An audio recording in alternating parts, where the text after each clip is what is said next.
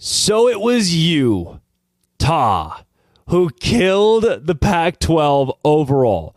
I am so shocked. And look, maybe you're a Utah fan out there going, we did not. I don't know why you sound like that. We did not kill the Pac twelve. But look, Kliavkoff, everybody is set. This, this whole, all the presidents are together. It's like, you know what?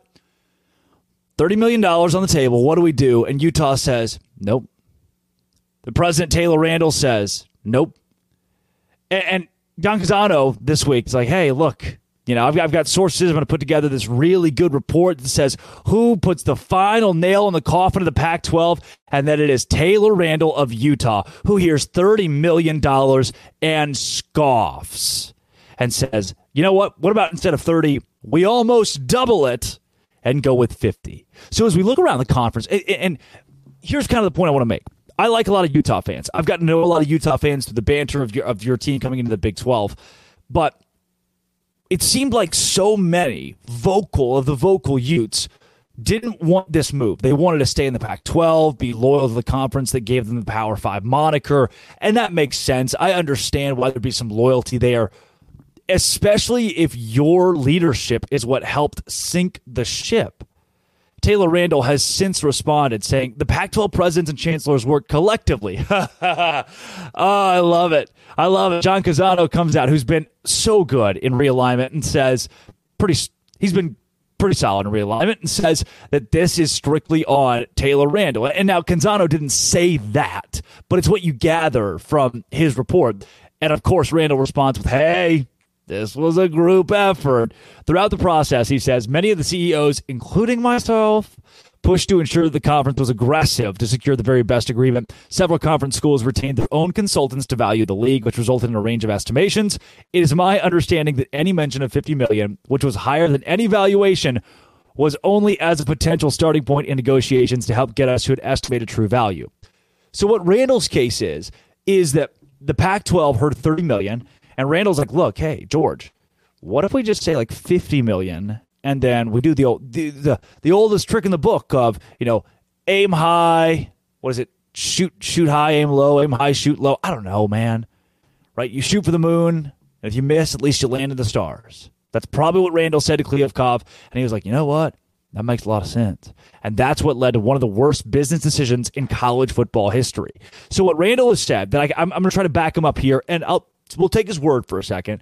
He is saying, hey, look, from from jump, I just wanted to throw out a crazy, stupid number that was higher than any valuation and see where E S P N went. And maybe the, the Pac twelve commissioner takes that to E S P N, and E S P N's like, nope, we can't do that. We're out. And he goes, all right, well, we're not negotiating. See you later.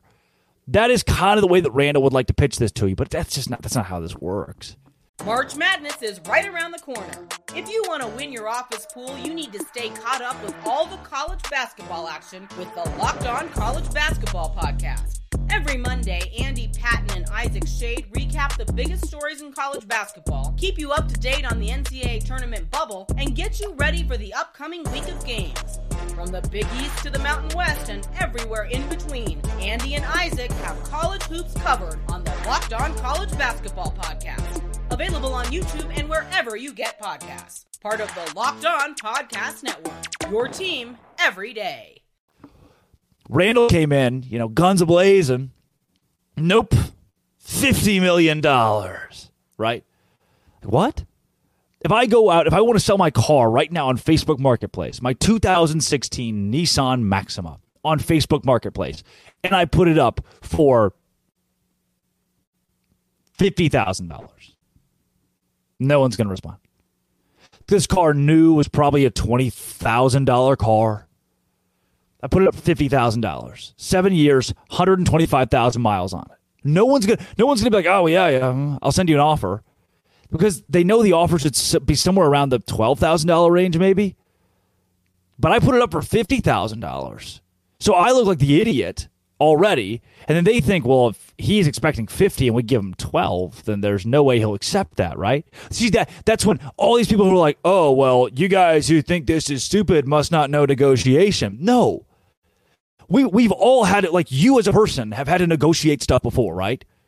every day you'd probably negotiate with your kids because they want X kind of cereal and you're out of it. And then what's your backup option? Do you go to get them more cereal? Do you, you, you use the gross, the the the stale, what are the round ones with honey? Honey, uh, not bunches of oats. What are they? Cheerios. You're negotiating. And you don't be like, hey, look, kid, uh, instead of cereal, I'll give you a million dollars. Expect your son to be like, oh, it's fine, Dad. I'll take ten dollars.